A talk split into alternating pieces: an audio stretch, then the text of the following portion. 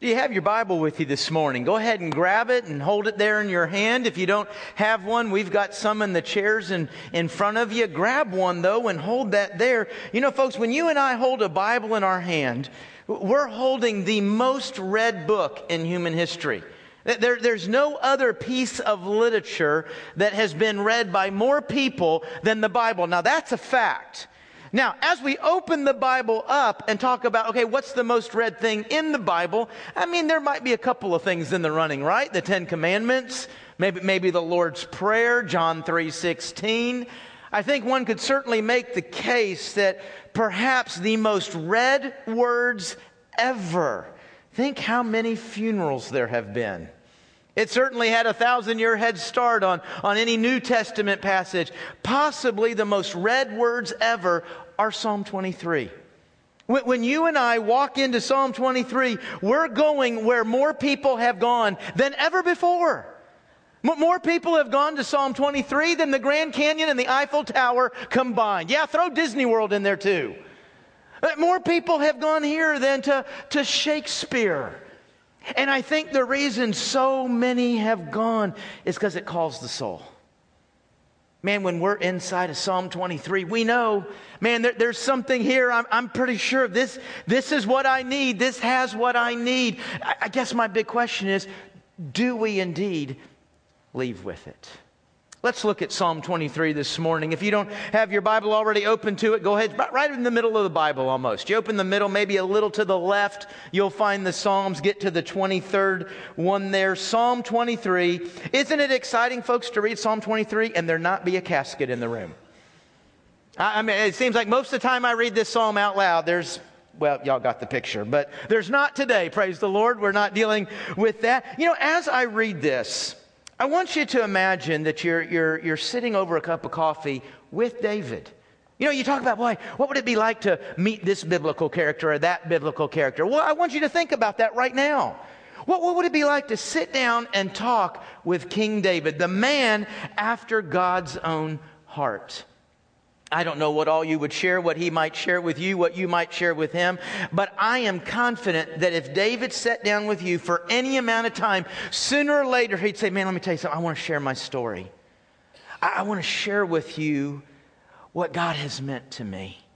Because that's exactly what we have in Psalm twenty-three, a very personal story. David sharing with you and me what the shepherd has been for him. And he starts off by saying, the Lord indeed is my shepherd. And man, in that statement alone, I, I, I have no need. He makes me to lie down in green pastures. He leads me beside still waters. He restores my soul. He leads me in paths of righteousness for his name's sake. Even though I walk through the valley of the shadow of death. You know, I want to stop right here and say, you know, folks, there's two ways we walk through that valley. Obviously, the big one that comes to our mind is when we die, right? One, one day we have to walk through that valley. But there is another way. We walk through that valley when somebody very close to us dies. When a mate, when a, when a parent, a friend, a child. Man, that, that's walking through the valley of the shadow of death. And the shepherd's there for that. I will fear no evil, for you are with me. Your rod and your staff, they comfort me. You prepare a table before me in the presence of my enemies. You anoint my head with oil. My cup overflows. Surely goodness and mercy shall follow me all the days of my life, and I shall dwell in the house of the Lord forever. I like how one commentator kind of broke this up into an outline. It's not really the direction I'm going or what I'm doing today, but I just thought you might want to write this in your own, in your Bible there. Verses one to two are everyday needs. Verses one to two are, are what meets our everyday needs. And then you get to, or verses one to three, and then you get to verse four. That's emergency needs. Verse four has what we need in the midst of emergencies. And then verses five to six is the eternal needs. Verses five to six meet the eternal needs in our life. Now, folks, I want to do something a little bit differently this morning. I want to read the Psalm again. I, I want to read it all over. I'm changing Bibles just because I'm changing translations. Maybe a different word maybe catches us a, a little bit different way. I just read out of the English Standard. I'm going to read out of the New Living this time. But here's where I, why I want to read this particular psalm a, a second time, as if I had not just read it. You know, whenever you and I, and the human brain does this, whenever you and I come upon familiar words, did you know we zone out? Because we already know what the next word is. So whenever we come to something like the Lord's Prayer, Psalm twenty-three, the Christmas story, the moment we hear those words, we just we just kind of shut down. Because because I already know what's coming. I can be listening, I can be hearing, and yet I'm really not engaging. So I'm not implying you didn't, but, but let's read it again. And this time I want you to really, we're still sitting there with David, okay? And I want you to really work at engaging with what, what is he sharing? What, what, is he, what is he wanting me to get out of this? Listen again. It says, the Lord is my shepherd. I have everything I need. He lets me rest in green meadows. He leads me beside peaceful streams. He renews my strength. He guides me along right paths, bringing honor to his name. You know, even when I walk through the dark valley of death, I'm not afraid. He's close beside me. His rod and his staff, they protect and comfort me. You, you prepare a feast for me in the presence of my enemies. You welcome me as a guest, anointing my head with oil. My cup overflows with blessings. Surely your goodness and unfailing love will pursue me all the days of my life, and I will live. What a profound line. Do you know no other shepherd provides this opportunity for you? I will live in the house of the Lord forever. You know, whatever translation you read, I, I, for me, the line that just grabs me, that I can't quite get past, that I can't, is that real? Is that second line, or at least second line, and depending on how it's kind of written, written poetically in your in your Bible, but it's that line, and I think almost all translations just about say it the same way. I shall not want.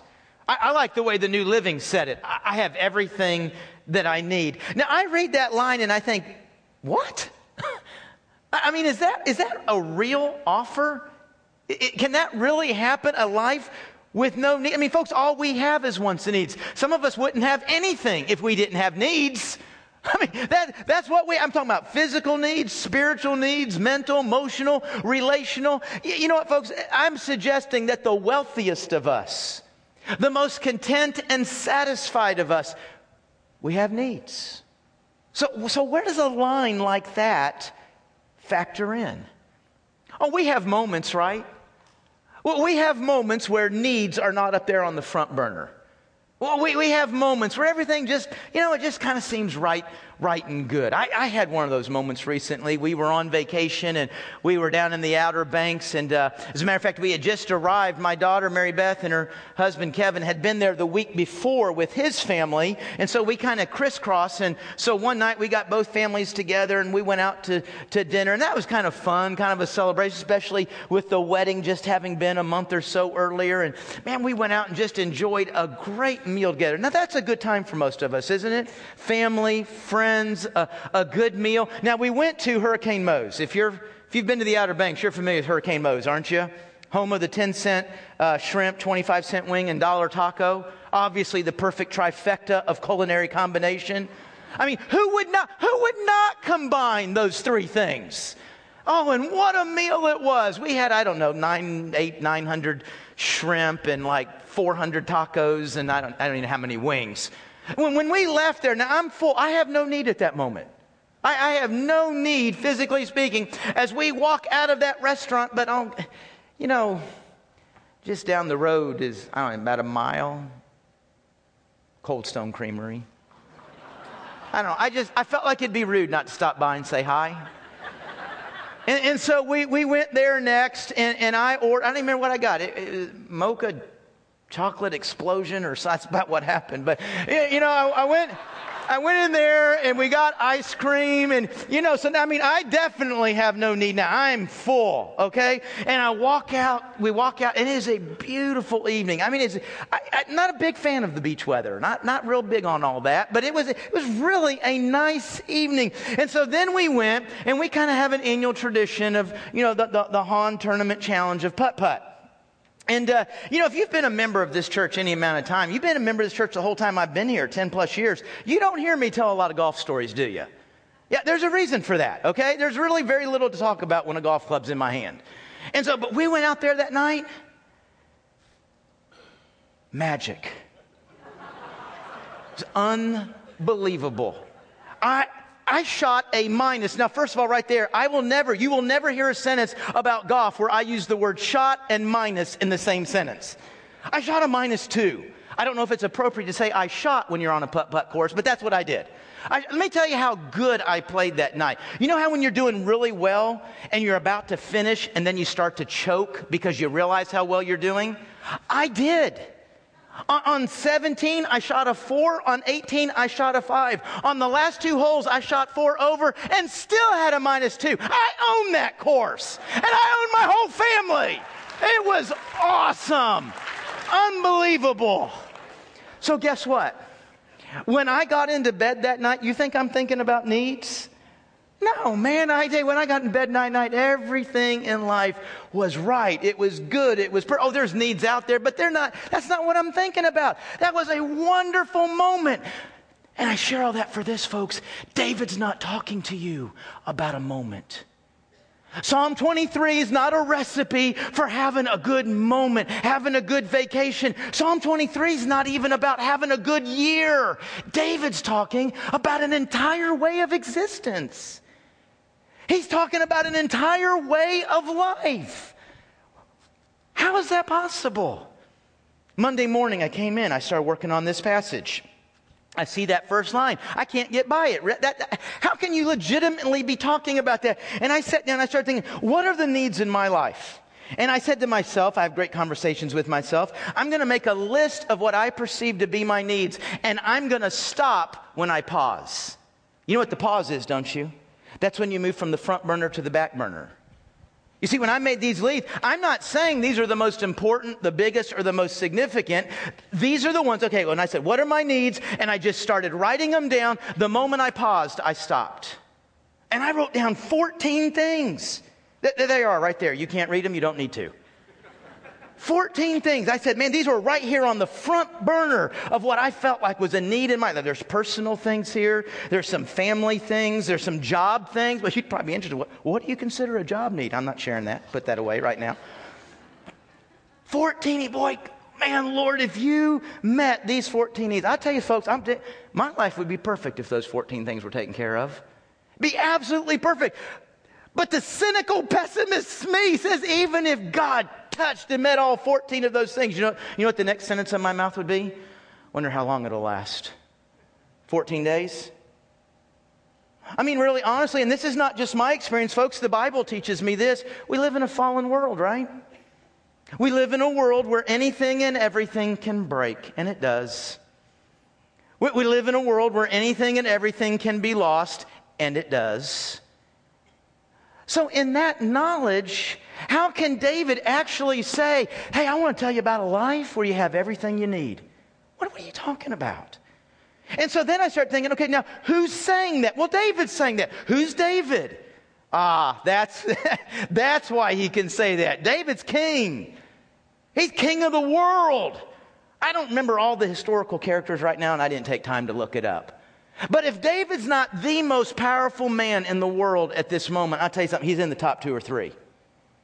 And he's wealthy beyond anybody in here's imagination. So I stop and think, well, sure, yeah, I guess if I was king of the world and super wealthy, I guess I'd say I have everything I need too. But is that the context out of which David says, I've got everything I need because I'm the most powerful person in the world and I got tons of money? You know, um... David buried three children. I've walked with a couple of couples through that. I can't imagine a greater grief, a greater burden, a greater need to carry. He buried three, one baby, two adult kids. You know, David was a very successful king, but you know what he was successful at? He was successful at war. You know, even if you're good at it, that doesn't mean that's where you want to be. It's still war. There's still blood. There's still people dying. You're still losing friends. And yet I wonder for David, did he really consider his greatest enemies to be foreign? Did you know that David was betrayed inside his home? He was betrayed by his among his leaders, his court. And David was betrayed by people in the nation. You've been betrayed. You've been lied about. You've been disappointed. You, does that create any need, any hurt, any loss in your life? You know, a lot of us, when we think about our needs, we usually are pretty close to the home, aren't we? Because that's where we have our greatest needs. That's where we expect and want the most. Um, David, the great King David, the man after God's own heart. I, I don't know how to say this any other way. You know, David was a, uh, he was a bad dad. It, it plain and simple. He was a bad father. A lot of the problems in his life resulted from his home and almost completely on his shoulders. His, his negligence, his wrong decisions had to be a heavy, heavy burden. A heavy sense of need as he carried that. David was smart. He was smart. He was smart mentally. He was smart, smart spiritually. He could look at his home. He could look at his life, see what was going on there. There had to be overwhelming guilt. So when we say that David's standing here saying, I want to tell you something, man, I've got everything I need and I want that life for you. He's not saying that just from the position of, I'm king of the world. I got more money than I know what to do with. He's saying that, hey, I've been betrayed. I've been lied about. I've buried three children. Sometimes it's easier. I don't even know if I want to go home. It's just nothing but a mess at my creation. And yet it's in that context that he delivers this story. And what does he say that the, the shepherd provided for him? Let's walk down through this. I used the word quickly. We'll decide at the end if I was quick or not. He says here, he makes me, makes me lie down in, in green pastures. I want to say here that his experience with the shepherd was that he found rest and provision. Now, when I say rest, I'm not just talking, I'm not talking about a good night's sleep. I'm not talking about a, whew, boy, I'm coming off a vacation. I feel like I'm ready to go again. You know, when you have need, it weighs on you, right? When, when you have need, you're stressed out. With need comes stress, comes worry, comes frustration. And a lot of times, I know I do this in my life, when I'm worried and I'm stressed, I make things that are right bad. I can take things where there's no problems and make problems, because that's what worry and stress does for us. And he says, you know, I've, I found with my shepherd, you know, he, he guides me to a place of provision and it provides that peace. It says he actually, he makes me lie down. He brings me to that place where I can, I can be made to enjoy and experience rest and peace from that stress. And folks, you know what, when we think about needs, don't we just tend to think about the physical needs? You know, the source of emptiness, the source of what create needs has a lot more to do with sin than it does bills. Sin is what does that in our lives. We forget that. Even us church folk, even us church folk that get together and look at the good book and remember the rules once a week. Even so, we go back out. I'll go into tomorrow and you will, I will, will choose to sin. We will choose to lie. We'll choose to steal. Cheat, we'll choose to steal, we'll choose to be sexually immoral, we'll, we'll choose to hold on to that anger. Choose it. We act like it's thrust upon us. No, it's not. You grab it, you seize it, you own your anger, you own your bitterness, you get revenge. You get this person to not like this person because it makes you feel better about yourself. Do you know why we do all these things? Very simple, because we look at that moment, we look at that situation, and we say, that's what will resolve my need. That's what will meet the need in my life. And I guess we just lose our mind for a moment because we forget that it is sin that does not fulfill and resolve and fix. Sin is what devastates and separates and frustrates and breaks. You'd think after one or two tries to the sin trough, we'd say, not for me. But we go back. We go back. So you see, when David talks about the shepherd providing that rest, I kind of hear him here saying, hey, listen, all the way from forgiveness to finances, from the, from the spiritual to the physical, he can bring you up over that hill to that place of green meadows. You say, ah, there's what I need, and I can, I can rest. Second thing that the shepherd provides is guidance. And I, and I love this phrase about being guides to still waters. You know, folks, we read something like this. It's real easy for us to, well, it's being poetic, right? I mean, there's no real need here. There's no real explanation. It's just being poetic. It's just being beautiful. No, there, there's something very profound being communicated here. Sheep, just like you, just like me, just like any animal, sheep need water. But here's the weird thing. They're afraid of it. They're especially afraid of moving water. And I think part of it is just instinctual. You know, if I'm a sheep, I'm thinking, man, I'm covered in wool. If I get wet, I'm sinking like a rock. I can't swim. Little tiny feet. Eh, eh. I can't do it. And so instinctually, they know water's not safe. But they need the water. So here's what the shepherd does. They come up over the hill. There's the answer. See, I'm a sheep. Give me water. Give me water. I'm dying of thirst. There's the answer. But that's not the place. It's moving water. It's white water. Right answer, wrong time, wrong place. I wonder how many of us have tried to trust that God has the right answer for us, but we bad God. We give up on God because He's not providing the timing and the place. There it is right there. Why not right now? I wonder if the shepherd's saying, because it's not safe right now. You know, folks, there might be answers that God could provide for me that would be safe for me, but they're not safe for you. Or answers that He would provide that are safe for you and not for me. But here's the beauty. I don't have to figure it out. I don't have to figure out what's safe for you, not for me. What about now? What about this? But our shepherd has an incredibly perfect knowledge of you. He has an incredibly perfect knowledge of the situation. And He not only shows the right answer, but at the right time and the right place. Now that's guidance, isn't it? And then it says there that He renews or He restores my soul. Now you could look at that line and say, well, that's a lot like the, the first line, right? I mean, renewal, you're getting rested, you're getting refreshed. I take this line, I'm a little bit more simplistic with this line. God enables me to get up and go again. I'm not talking about relief from stress or the answer. You know what, folks? David says, I found in my shepherd, he gives me the ability, whether it's physical or, or mental or spiritual, he just enables me to get up and go again. You know what I'm talking about, don't you? You ever just been beaten up and thought, I just don't want to face it. I, I don't want to have that conversation. I don't want to go into that room. I don't want to go to that place. I don't want to deal with it. You just physically, mentally, you're just worn out. You don't want to face it. David says, man, I've been there, but my shepherd, he just got me to get up and go again. Fourth thing the shepherd leads to, boy, this is a place we sure can't lead ourselves to, holiness. He, he leads us to that, that path where I'm in right standing with God and right standing with others. It's the most beautiful path there is. He leads me there. You know, I wonder, folks, when you and I make that list, here's mine. If we just hurry real quickly and write down, what's my needs today? Do we write down godliness and holiness? Can, can I step out on a limb and say, no, we don't?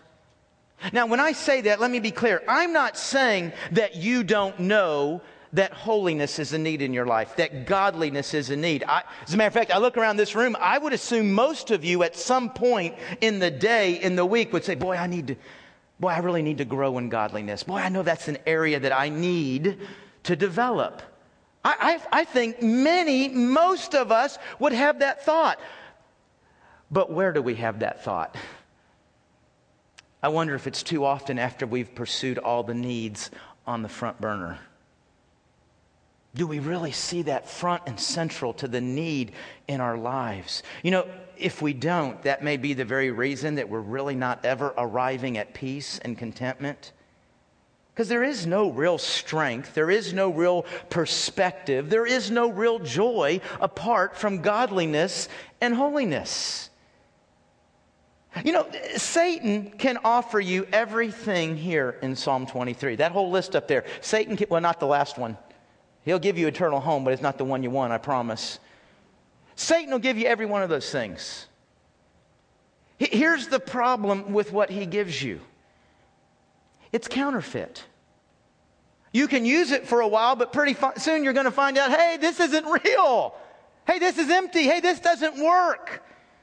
But that's not the worst part about him offering you all these things. The worst part is it has a price tag.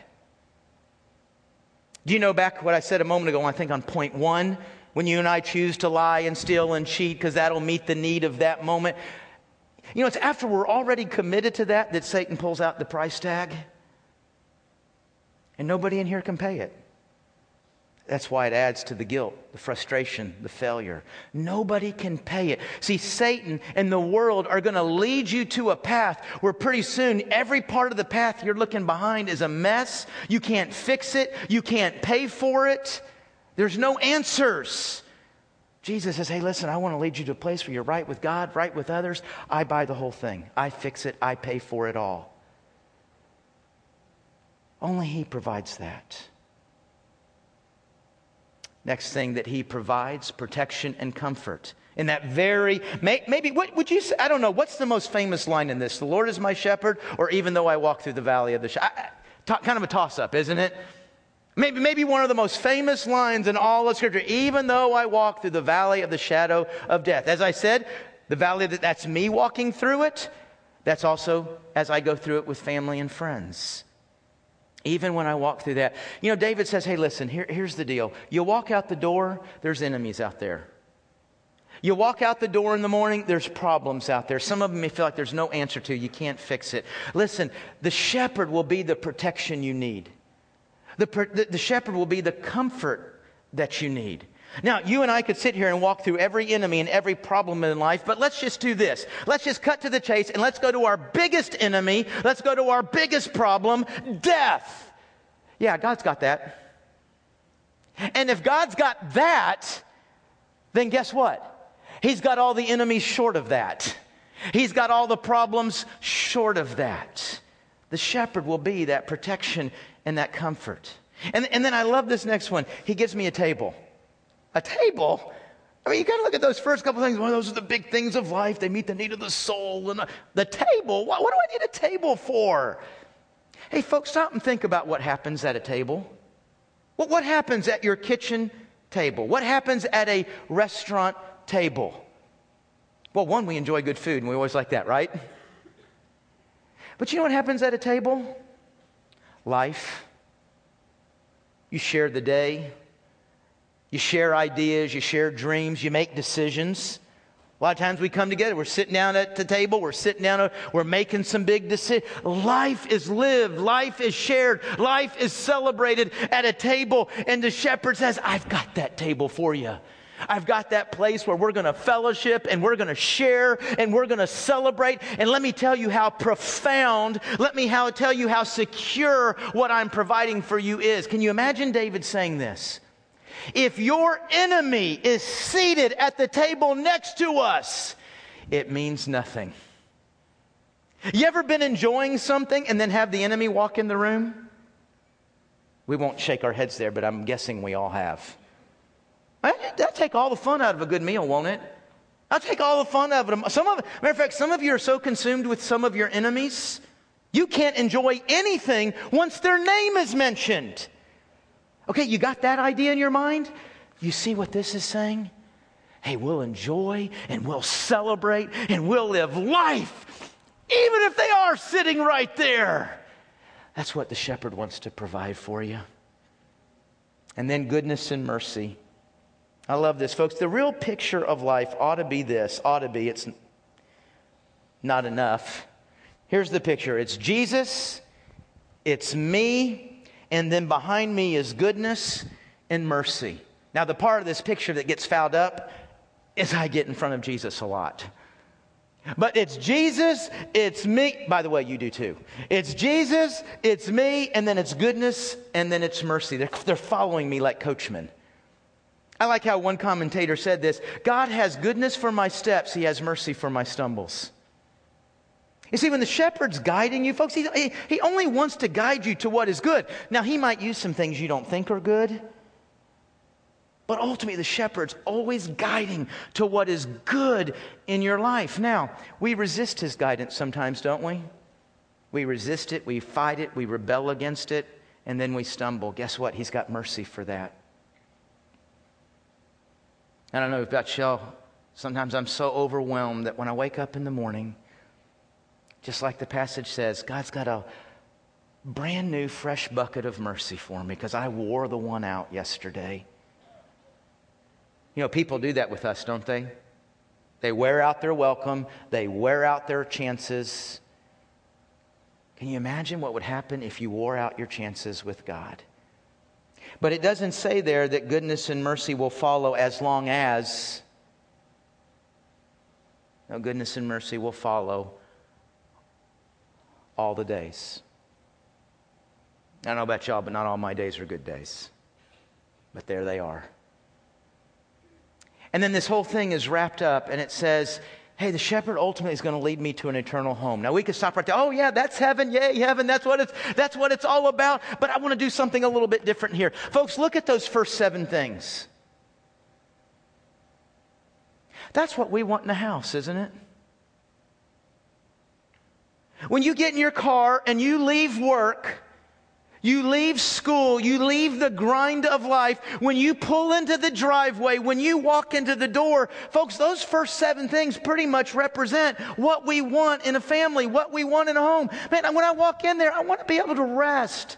I want to let the guard down. I don't want to have to fight and claw and defend my needs in there also.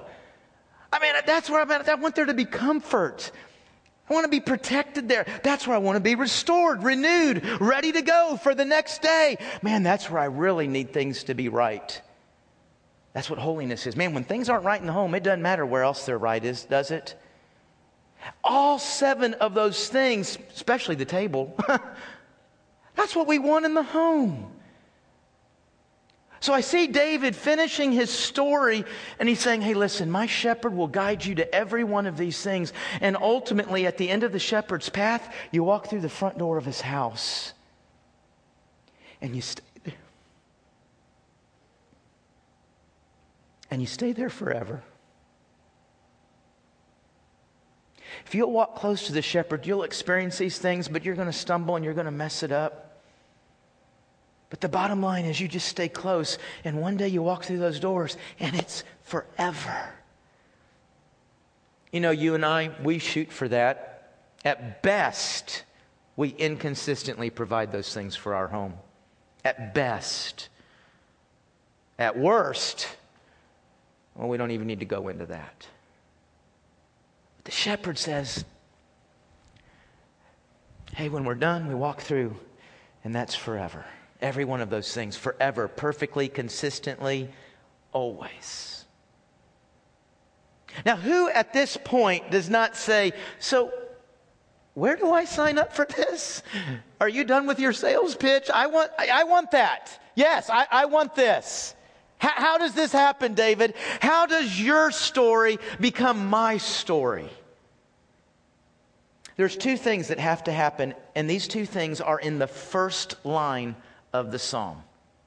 These two things are in the first five words. First five words, the Lord is my shepherd. Here's the first thing that has to happen. The Lord is, what's it say? My, my shepherd. It doesn't say the Lord is a shepherd. That would communicate. I could, could I not have given all the same sermon if it said the Lord is a shepherd? It doesn't say the Lord is the shepherd. He is, but that's not what it says. It doesn't say, as a good church person would say, you know, I've been in Bible study for a time now. I've been studying the scriptures, and I have determined that God is a shepherd-like figure. And he does good shepherd-like things in our life. That's not what David says. David says, the Lord is my. Folks, that word my, does that not just ooze with relationship? Does it not just ooze with belonging? David said, man, he owns me. I am possessed by him. That is my shepherd. You know, if, if you have your own Bible and a pen, when you get to the word my, put a backslash. You know, like that thing you do with the computer? Put a little backslash there. Here's the question. Is David's shepherd your shepherd? Does the shepherd have you like he had David? Here's why this question is so profound. This is huge, folks. This is why you got to put a line by that my. If you can't get past my, none of the rest of the psalm is available to you. If you can't get past my, you just wasted the last fifteen minutes, because that's all I've been preaching. Don't tell yourself it's another amount of time. It's just been fifteen minutes. It's got to be my, or there's no rest of the psalm. Is David shepherd your shepherd? You know, here's the good news. He wants to be. Can you imagine that? The shepherd wants you to be in his flock. He, he, he, he wants to own you. Why would I want to be owned? Oh, we get to the heart of the gospel right here. I would want to be owned because I know I'm a sinner. What the scripture communicates is, and I'm a sinner. I'm not doing okay owning myself. I, I'm not, I'm not doing okay with this life that I've made. I've got a problem and I can't fix it. We say that we believe we're sinners. I believe that Jesus died on the cross for my sin. Okay, somebody there clearly loves me a lot. That's worthy of my attention. That's worthy of understanding. What's this guy about that he would die, that he would pay the penalty for my sin? We say in the gospel that I believe Jesus died on the cross for my sins. We say, I believe Jesus rose again. Oh, okay, so this guy's not only loving, he's powerful. He can conquer death. Boy, he's really worthy of my attention. We say then, I believe him to be the Son of God. Oh, wow. He's not only worthy of my attention, he can demand my attention. He can demand that I yield my... See, all these elements of the gospel that we say we believe, that's actually supposed to show up in a mentality of how we live. And Jesus says, hey, I want you to come be a part of my flock. I, I want to possess you. I want to be your shepherd. Jesus says in John chapter ten, a, a, a New Testament passage just pregnant with Psalm twenty-three. Jesus says, I am the good shepherd. I'm that one David was talking about. I, I'm him. My sheep. Oh, wait a minute. That's Psalm twenty-three, isn't it? My sheep hear my voice and they follow me. Relationship. My follow. I give them eternal life. Psalm twenty-three. I give them eternal life and they will never perish. Look at this. No one, not even the enemy at the next table, no one can snatch them out of my hand. That's Jesus' offer to you. Will you come to him today as your shepherd? You know, the only thing it requires is that you turn from all other shepherds, because we're all looking for what's found in Psalm twenty-three. Sometimes we look for that in, in the things of the world. Sometimes we look for it in a person. Most of the time we look for it in ourselves. We have to turn from ourselves as the shepherd of our lives. Will you do that today? Will you turn from any other shepherd and let Jesus alone be the shepherd of your life? Now, a lot of us in this room would say, hey, wait a minute, time out. I've done that. I, I, I believe I have genuinely and faithfully done that. I've turned from self. I can say that Jesus is my shepherd, but I don't know that I can say I've really consistently experienced Psalm twenty-three. There's a second thing, and there's two other words in those first five words, the word Lord and the word shepherd. The word Lord and shepherd are two distinct words. They have two different meanings, and yet I think they're really kind of synonymous in this moment right here. The word Lord, it means boss. It means owner. It means God. Now you think about how that works in the relationship. That means he sets the agenda. He sets the values. He sets the priorities. Where are we going today? What are we doing? He sets all that. That's what lords do. That's what owners do. That's what bosses do. Well, think about a shepherd. Do sheep tell the shepherd how it's going to be today? Not, not usually. Sheep don't say, hey, shepherd, here's what we're doing today. Here's what we're going. But folks, here's our problem. That's how we end up relating with the shepherd. I'm not saying we choose to. I'm not saying that you have voiced that, you've thought that. But I think the way we practically end up living is we ask Jesus to get behind us. When I get up in the morning, I know where I'm going. I know what I'm doing. I know how I want to do it. I know how I want to deal with that person. I, I know everything about this day. And what I pray about, what I would like, is I'd like Jesus to get behind me. Oh, I love Jesus. I want him coming with me wherever I go today. but I want him behind me. Excuse me. And as I go through the day, what I want Jesus to do is just reach out and touch and bless and fix and, and just make it all work and come together so that at the end of the day, the most important person in the universe is happy. Me. Do I think you've said that and thought that? No, I do not. Do I think that you and I practically end up living that way a lot of days? Yes, I do. And Jesus looks at you and he looks at me with nothing but eyes filled with love. And he says, no. I will not follow you anywhere. Because there is nothing about your wisdom, there's nothing about your strength, there is nothing about your leadership that is going to take you to anything in Psalm twenty-three. The most unloving thing I could do in your life is submit to you. The most unloving thing I could do in your life is take a seat right behind you and just bless and fix as you go doing what you want to do. No, the only way this works, folks, is when you and I submit to the lordship, submit to the shepherding of our shepherd. Folks, Psalm twenty-three, this tremendous story of David's life is for you. There, there is nothing going on in this world. There is nothing going on in your life that would suggest why this is not available to you. We've just got to answer two questions. Can you say, he's my shepherd? And number two, am I, are you actually, I'm not talking about what, what you believe when you're sitting in church. Am I actually, daily, in everything, on purpose, following him?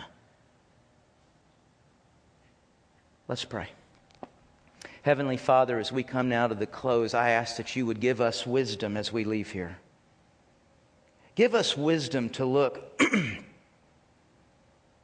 truthfully into our heart and answer that question about whether we really belong to you or not.